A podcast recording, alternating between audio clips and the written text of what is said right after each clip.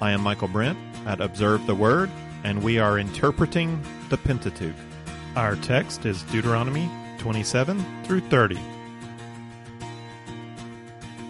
Listen, love, live. Moving on to Deuteronomy twenty-seven through thirty, I want to focus on the call to life that Moses develops in these chapters. We've considered the call to listen, which is to hear, to obey, and we've considered the call to love God. The two are connected. If we truly love God, we will desire to hear and obey. That's the right response to the wonder and gratitude we should have as human beings in the worship of our holy and gracious Creator God. Morality is not a standard we must meet to be declared righteous and acceptable. We could never meet such a standard. We are accepted by grace. Morality is God's vision of a truly good and honorable life, and we live out that vision as a response of wonder and gratitude. This is how we've covered Deuteronomy up to this point. In our first lesson, we recognized the style of Deuteronomy as a series of speeches from Moses to this second generation out of Egypt. We also recognized the form of Deuteronomy being based on a second millennium suzerain-vassal treaty. Deuteronomy is the renewal of covenant between God and Israel, reaffirming and renewing the covenant made with the previous generation at Mount Sinai. We also recognized a simple five-part chiastic structure of Deuteronomy. There's an A and A prime, a B and B prime, with a central section X. In that first lesson about form and structure, we briefly considered A and A prime, the beginning and ending sections, chapters one to three and chapters thirty-one to thirty-four. This outer frame of Deuteronomy is basically narrative. The first chapters recap for us how the second generation came to be camped on the plains of Moab, looking across the Jordan River into Canaan. The narrative at the end of Deuteronomy is in the present time, with Moses transitioning leadership to Joshua as he directs Israel in the renewal of covenant. The inner frame of the chiasm is not narrative, it's theological exhortation or exposition. These are the two sections, B and B prime, chapters four to eleven and twenty-seven to thirty. Chapter four began with a call to obedience that we hear repeated throughout section B. Now, O Israel, listen to the statutes and the judgments which I am teaching you to perform, so that you may live and go in and take possession of the land which the Lord, the God of your fathers, is giving you. Listen, that you may live. Moses indicates that obedience is life, and it's also your witness as the nations around you observe how you live. He goes on to remind Israel in chapter four that the older ones among them heard the word of God themselves out of the midst of the fire. Our God is the one who speaks. He communicates his will so that we might obey and live. Moses also warns against the pull to idolatry, which separates from God and takes us down a different path, a path of adversity and death. In chapter five, Moses repeats the Ten Commandments, which fulfill two functions of Torah. One, to provide a low bar of civil law for society, and two, to provide a high bar of holiness for those in society who believe in God and want to pursue Him with all their heart. These Ten Commandments are a paradigm for the moral vision of God, teaching us how to love Him and how to love other people. Chapter six continues the call to obedience, and here we get the most famous challenge to listen and love in six, four to five.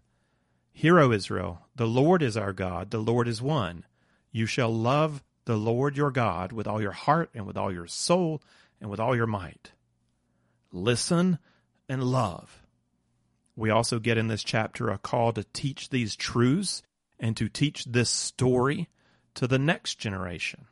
You know, as you're in your home and as you're walking on the way and as you stand and as you sit, teach your children so they might listen, love, and live.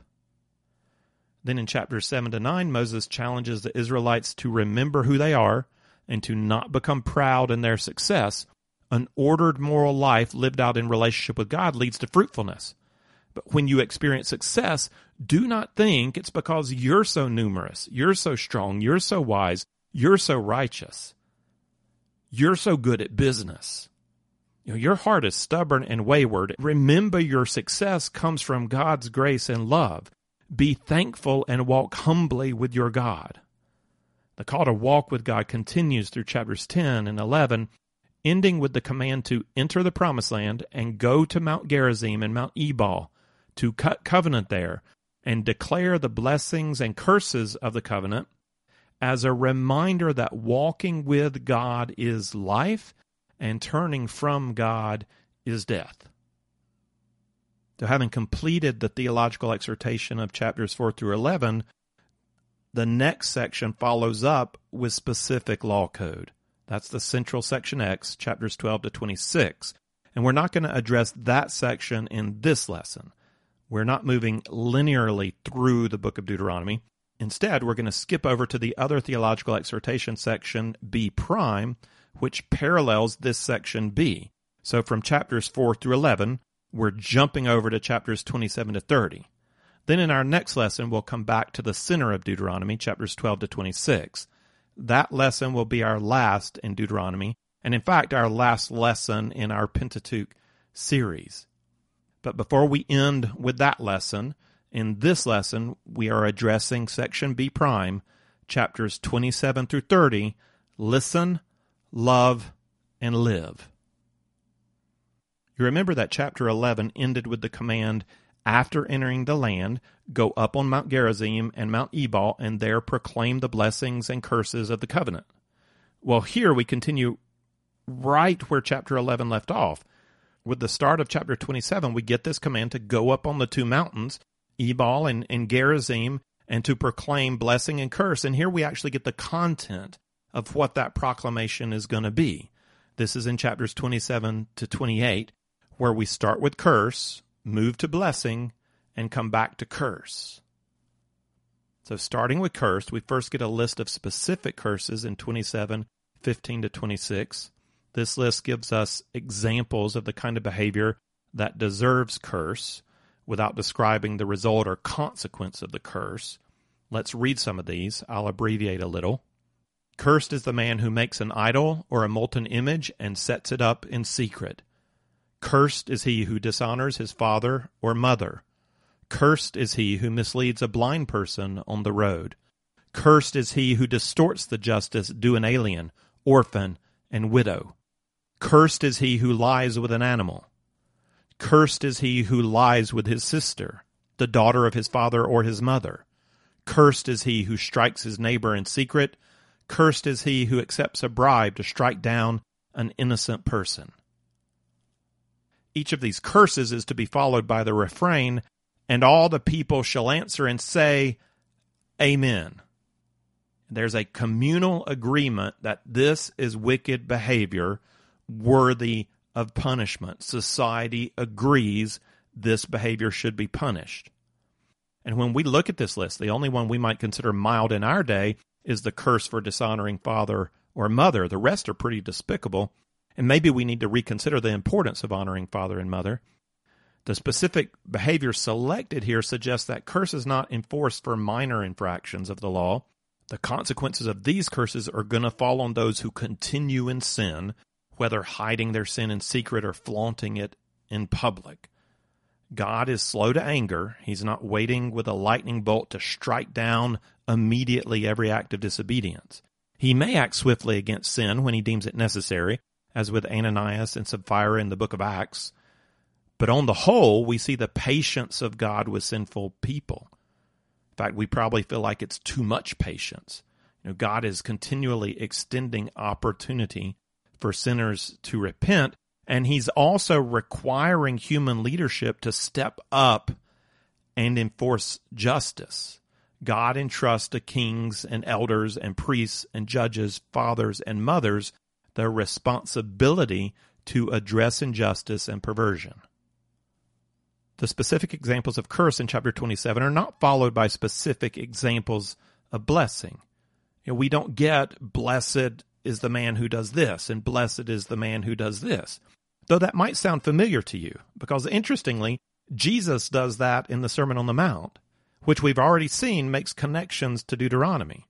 Remember, Jesus said, "Blessed are the poor in spirit." Blessed are those who mourn. Blessed are the meek. Blessed are those who hunger and thirst after righteousness. Blessed are the merciful. Blessed are the pure in heart. Blessed are the peacemakers. Blessed are those who've been persecuted for the sake of righteousness. That's Matthew five, three to ten, abbreviated. You know, Jesus' list includes those who are upright in moral behavior, the merciful, pure in heart, peacemaker, but Jesus doesn't start there. He starts with those who see their need, who repent, who become humble. These are the poor in spirit, those who mourn, the meek. They do not hunger and thirst after righteousness as a moral standard they proudly believe they can attain. They know they can't. That's why they're poor in spirit. That's why they're mourn. That's why they come humbly. They hunger and thirst after righteousness because they have begun to see who they are, and they've begun to crave life as God sees life. Even though we don't have a list of blessings here in Deuteronomy like the Beatitudes in Matthew, we do start and end the blessing section with a general statement of blessing. The blessings start this way in twenty-eight one. Now it shall be, if you diligently obey the Lord your God, being careful to do all his commandments which I command you today, the Lord your God will set you high above all the nations of the earth.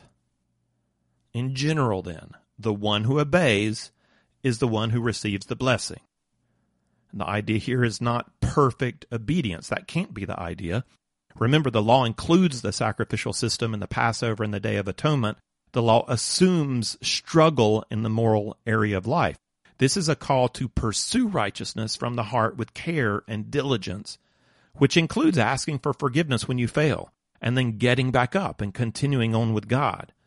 If the Israelites will pursue God and seek to apply his law in society and in their personal lives, then they will experience blessing from God. What that blessing looks like is described in chapter twenty-eight, verses two to twelve. Here's part of the blessing. This is twenty-eight, seven, nine, eleven, and twelve, just to give a feel for it. The Lord shall cause your enemies who rise up against you to be defeated before you. They will come out against you one way and will flee before you seven ways. The Lord will establish you as a holy people to himself, as he swore to you, if you keep the commandments of the Lord your God and walk in his ways. The Lord will make you abound in prosperity, in the offspring of your body, and in the offspring of your beast, and in the produce of your ground, in the land which the Lord swore to your fathers to give you. The Lord will open for you his good storehouse, the heavens, to give rain to your land in its season, and to bless all the work of your hand. And you shall lend to many nations, but you shall not borrow. I see four categories of blessing here. There is victory in battle against enemies. There is fruitfulness in bearing children. There is fruitfulness of labor, specifically agricultural fruitfulness from crops and herds. And I would say that verse nine communicates the blessing of purpose. You will be established as a holy people. That statement is reminiscent of God's promise in Exodus nineteen six to make Israel a holy nation. To be holy is to be set apart as special for the Lord to use in a special way. Holiness implies purpose. These blessings of protection, provision, and purpose all point back to the promise God made to Abraham in Genesis twelve, one through three. That promise followed the Tower of Babel. Humankind sought in pride to establish a name for themselves, to define the worship of God in their own way, to define their own vision for human life. God tore down that tower of human pride and presumption. The Tower of Babel exemplified mankind's attempt at self-definition to pull away from the path of God, which ultimately heads down a path of destruction and death that leads to eternal separation. You know, God stepped in to save mankind from himself. And then God chose a people who were not a people. He promised that he would give this people a name and he would make them a blessing to the nations now scattered over the earth. That promise is coming to fruition now in Israel. And these blessings of provision, protection, and purpose point back even further, further than Genesis twelve, back to Genesis one and two. To the original covenant God gave Adam and Eve, to be the image of God on earth, to rule over creation, to bring about abundance, and to multiply the human family. This commission has now been given to the people of Israel. After this passage on blessing, Moses turns back to curse in the rest of chapter twenty-eight. He stated before what kind of behavior deserves curse, but he didn't state what the curse would be. What are the consequences of that behavior? This section starts with a general statement of curse on the disobedient, just like the blessing section, and then it's going to move on to the description of the curses. So it starts in twenty-eight fifteen, but it shall come about, if you do not obey the Lord your God, to observe to do all his commandments and his statutes which I charge you today, that all these curses will come on you and overtake you. Obey and you will be blessed. Disobey and you will be cursed. Well, okay, that's who gets cursed, the ones who disobey. What exactly are the consequences of the curse? What's going to happen? The description comes in twenty-eight fourteen to sixty-eight. It starts off bad, then it gets worse, then it becomes downright awful. Here's a selection. The language of curse is very similar to the language of blessing, though more extensive. Apparently, human beings need to be impressed more with the negative consequences for disobedience than with the positive consequences for obedience. This is Deuteronomy twenty-eight, eighteen, twenty-one, twenty-four, and twenty-five. Curse shall be the offspring of your body and the produce of your ground, the increase of your herd and the young of your flock. The Lord will make the pestilence cling to you until he has consumed you from the land where you are entering to possess it. The Lord will make the rain of your land powder and dust. From heaven it shall come down on you until you are destroyed. The Lord shall cause you to be defeated before your enemies. You will go out one way against them, but you will flee seven ways before them, and you will be an example of terror to all the kingdoms of the earth. If the Israelites determine to turn away from covenant obedience, God declares he will remove protection, provision, and purpose from them. They will be defeated by enemies. Their birth rate will drop. They will not experience fruitfulness in their agricultural labor. They will not be feared or respected by the nations as a special people set apart by God. No protection, no provision, no purpose. This is not merely a threat. This is a promise. If you reject the good path of God and determine to go your own way, then you can expect detrimental consequences. And when it gets to the point of God removing protection from Israel, the consequences have potential to spiral out of control. Warfare at its worst decimates the land. When conquering armies eat everything they can get their hands on, burn fields, cut down trees, and besiege cities, the results are famine, disease, evaporation of wealth. In the most dehumanizing cases, besieged citizens may even turn to cannibalism. This is actually described in chapter twenty-eight, fifty-three to fifty-seven. I'm not going to read it. God's not saying that he will make the Israelites cannibalistic. He is saying that when they have turned so far from him, that he allows armies to besiege their cities. And by not walking with God, they have lost moral fortitude in their own souls. This is what the result will be. They will turn against their own family members to survive. I do not think you can get to a worse state than that, though the chapter ends with another take on the extreme lostness of Israel.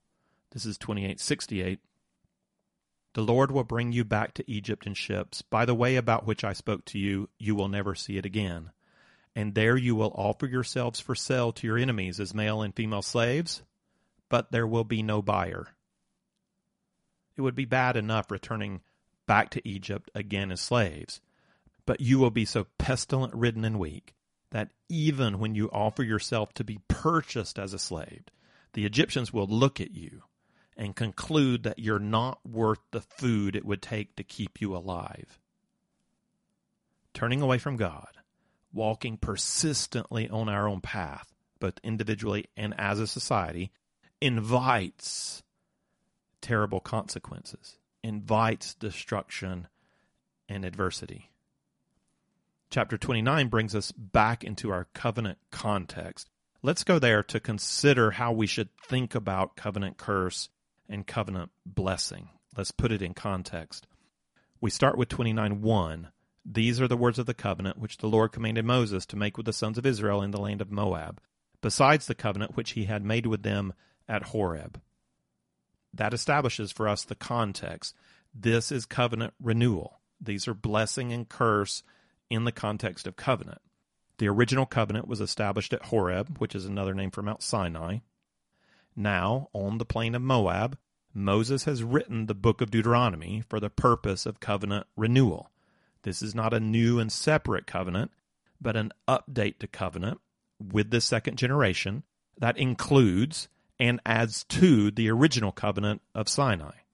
Both covenants combine as one, and they are the covenant of Moses, to be passed down through the generations of Israel. And Moses is going to challenge the Israelites to submit to this covenant. Listen to that challenge. This is twenty-nine, ten to fifteen.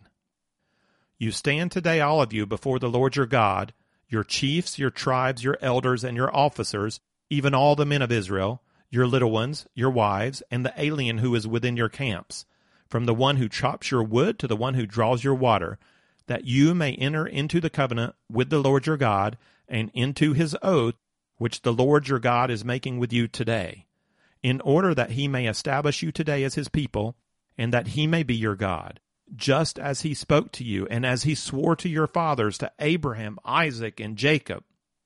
Now, not with you alone am I making this covenant and this oath, but both with those who stand here with us today in the presence of the Lord our God, and with those who are not with us here today. In Deuteronomy five three, Moses reminded the Israelites that this covenant was not just made for your fathers, but is now being renewed with you. Here he tells them that this covenant is not only with you who stand here today, but with those not yet here, with your descendants who are to come. The people of Israel are now invited to enter into covenant with God today, to affirm and agree to the covenant stipulations and the accompanying blessings and curses.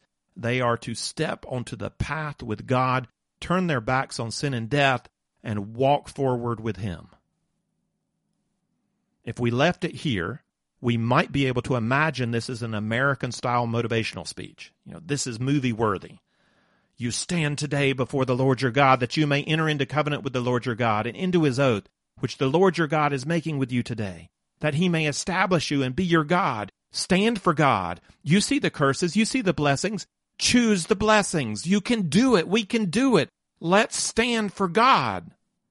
You can imagine the scene of joyful men and women and children and people pumping their arms in the air and slapping each other on the back, children smiling and whooping along with the adults. We've got this. We can do this. This is awesome. But Moses is not an American. He sounds a lot more Croatian to me. Now, he gives them a motivational speech, but Moses follows it up with a prophetic vision of failure. It's kind of like this. You stand before the Lord your God to enter into covenant with him. If you obey, you will be blessed. And if you disobey, you will be cursed. And you will disobey. This is just too hard for you. There is no way you're going to live up to this. You know, I can look at you and I can tell. Let me let me tell you what's going to happen. You say you're going to walk with God, and you're all committed now at this moment, and you're all happy, you're all excited, but you're not going to last. You're going to turn away from God, and you're going to pursue all the bad things he told you not to, and then he's going to bring all these curses on you. You're, no rain, no crops, enemy invaders. And in the end, you're going to turn so far away from God that he's going to remove his protection completely, allowing foreigners to ravage the land and take whoever is left alive into exile.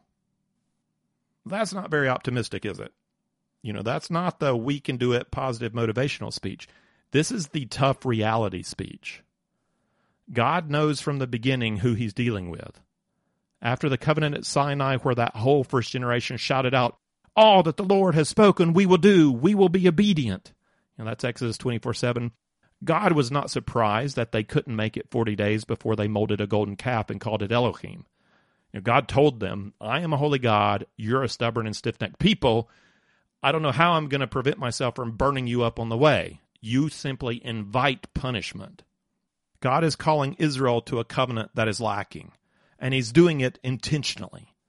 I mean, really, it's not the vision of life in this law that's lacking. Paul affirms that in Romans seven twelve, you know, the law is holy, righteous, and good.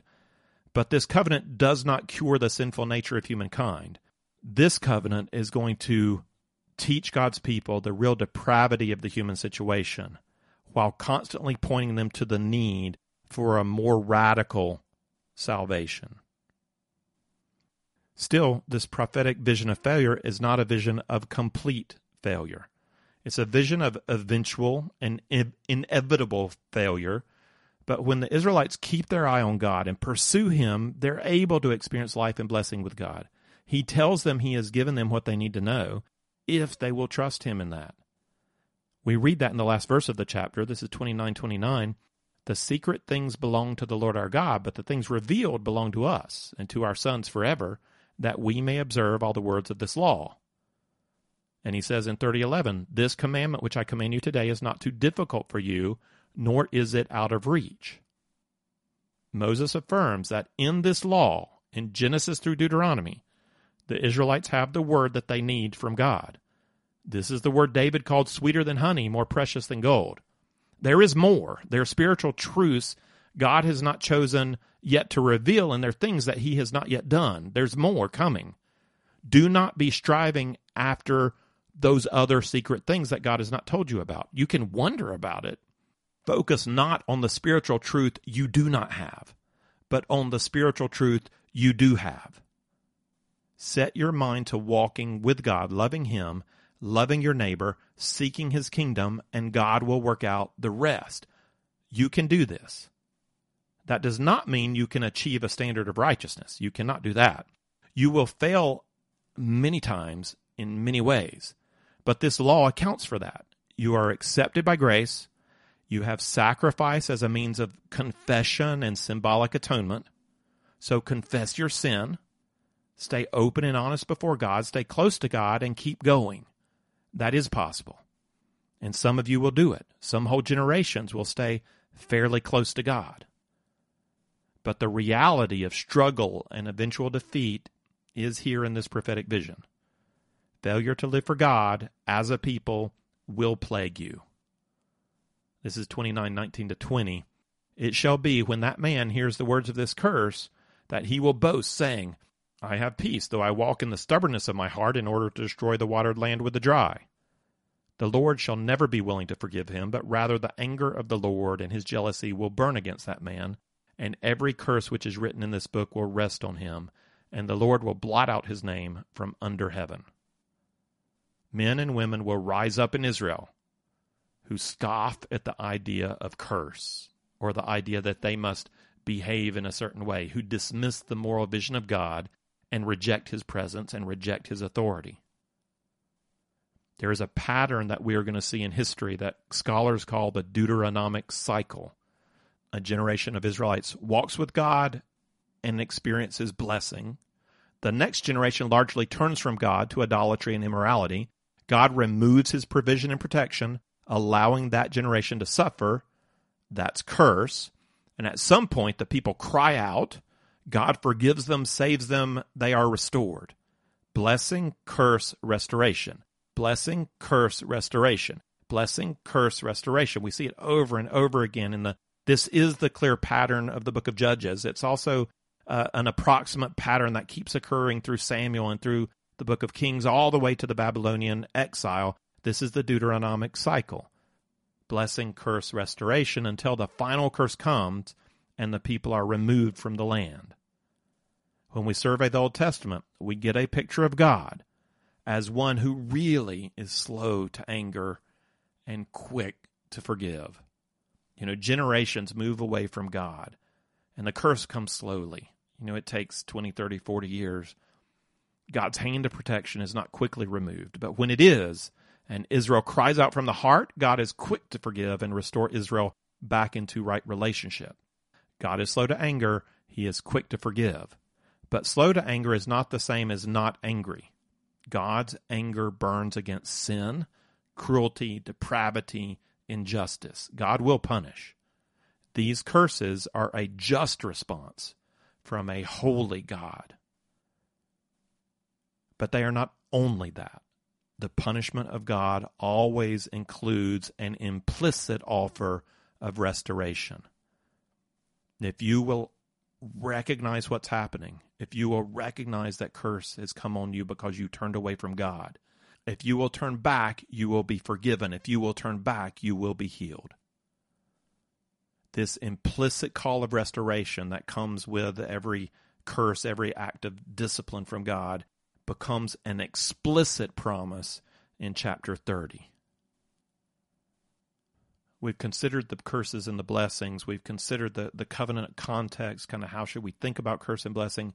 So now let's look at this promise of restoration. In the ancient Near East, no one faulted a king for bringing against a rebellious vassal the stated curse of covenant. You rebel, you get the curses. Punishment for covenant breaking was understood. It was expected. Curse was a recognized element of covenant.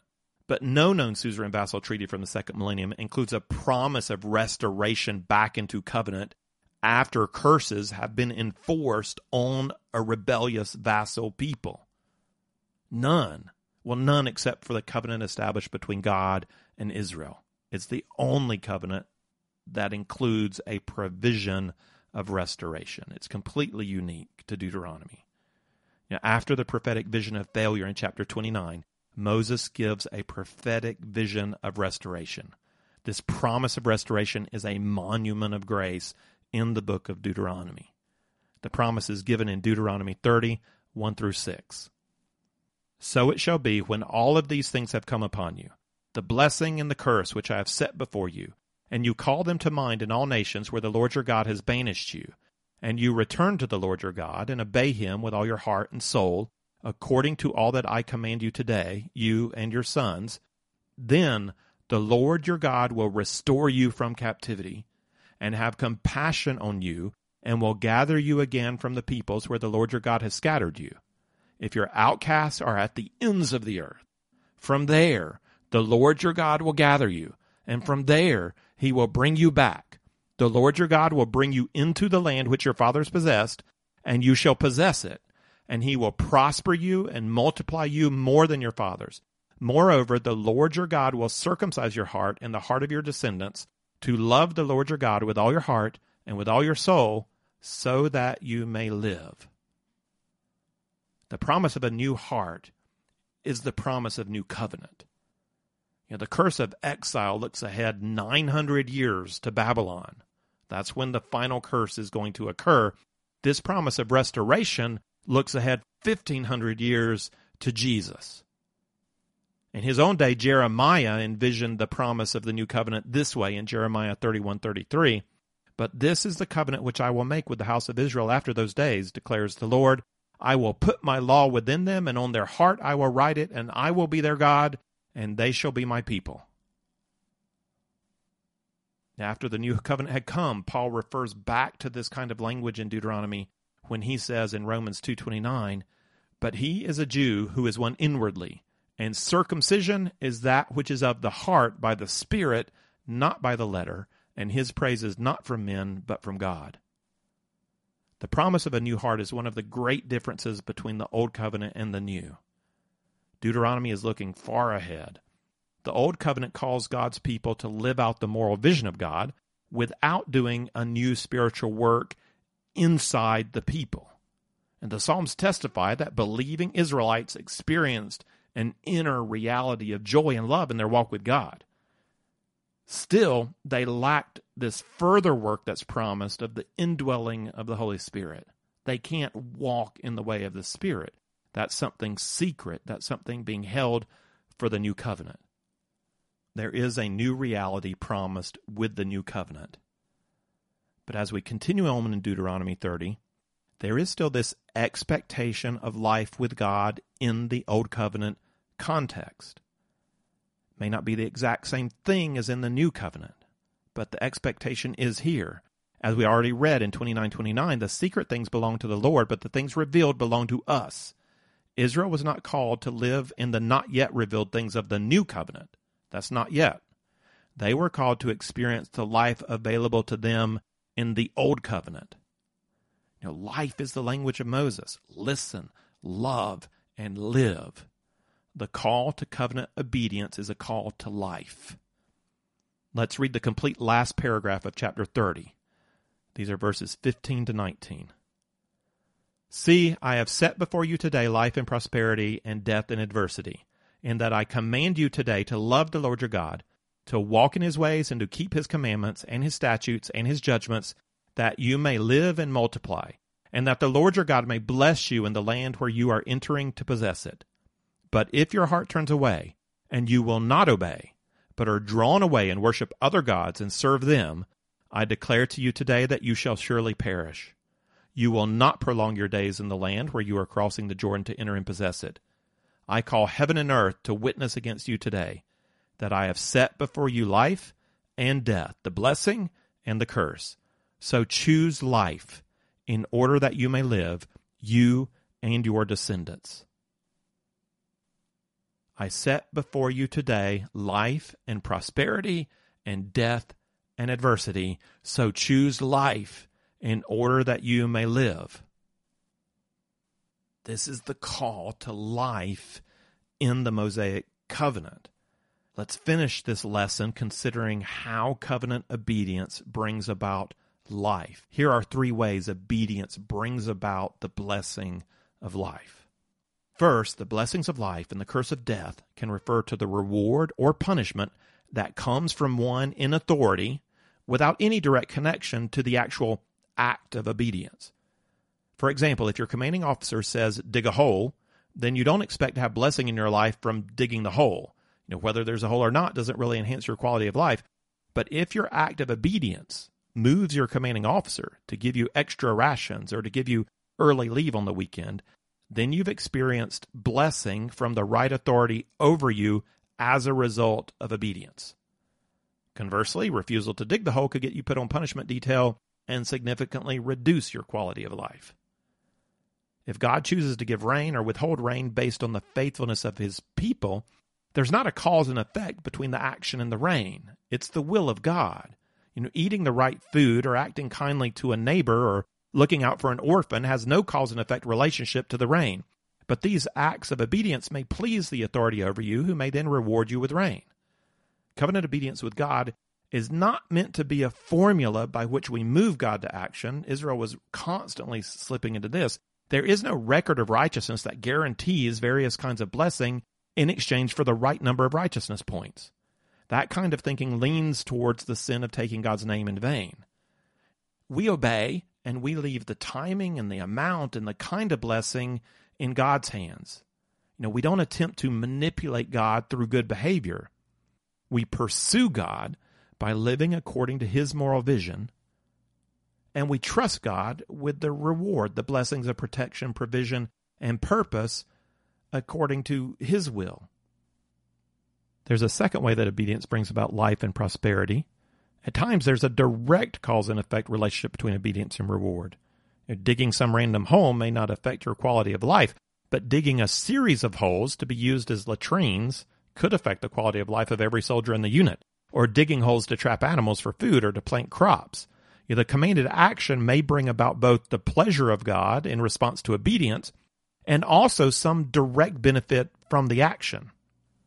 The purpose of the ceremonial holiness code was to make a distinction between life and death, sin and holiness, in the minds of the Israelites, and to set the Israelites off as special, holy to the Lord. They were to behave differently from the people around them. At the same time, eating the kosher food of Mosaic law is nutritionally beneficial, leading to better quality of life, enforcing rest on mothers after childbirth, requiring washing after touching a dead body, burying waste outside the camp. All these actions have potential cause and effect relationships to the health and well-being of individuals and of the whole society. And it may not always be clear to us when we're obeying the commands of the law, what is the cause and effect? How does this bring benefit into my life? It can happen without us even understanding. This is also true with the moral laws. When we're young and when we're naive, we may not understand how waiting for marriage to have sex is going to bring about blessing and life in our marriage relationship. We might not get it, but that doesn't change the fact that if you disobey, you will bring pain into your life, and if you obey, you will bring blessing into your life. And when we go back through all the Ten Commandments, we can easily consider how the pursuit of the positive side of the moral continuum promotes blessing in the life of, of us as individuals and, and in the whole community. Speaking words of life to other people, loving your neighbor, keeping covenant in marriage, working so as to have extra to give, speaking truth in business, in law, in personal relationship, rejoicing with those who rejoice and weeping with those who weep. All these actions have the potential to cause blessing in the life of an individual and in the life of society. You know, family is strengthened, business is strengthened, government is strengthened. Life and blessings result in a cause and effect relationship with obedience. God's vision of the moral life is God's wisdom for life. There is direct blessing in living the way that God instructs us to live. There is a third way that covenant obedience brings about life. This is the most important. Moses continually connects obedience with relationship. I think ten, twelve to thirteen is my favorite expression of this truth. Now, Israel, what does the Lord your God require from you but to fear the Lord your God, to walk in all his ways and love him, and to serve the Lord your God with all your heart and with all your soul, and to keep the Lord's commandments and his statutes, which I am commanding you today for your good. When we obey out of the heart, we are actively walking in relationship with God. As a result, God may smile and give us a blessing. Also, as a result, we may experience the blessing that results directly from our behavior. But then there's this third way. When we obey God and God smiles, we just enjoy the fact that God smiles. God himself is our reward. When joy and satisfaction and contentment come from walking with God, then we experience the right reward of intimate relationship. Obedience brings us into relationship with our Heavenly Father. And joy rises out of our hearts, not at what He gives us, but because of our relationship with Him, because we feel that He loves us and we are beginning to love Him back. We're not chasing after some other blessing. God is the blessing, and He is life. If you would like the text of this lesson with some reflection questions, or if you'd like to see overview charts that go along with our study of the Pentateuch, then check out the resource page at observe the word dot com.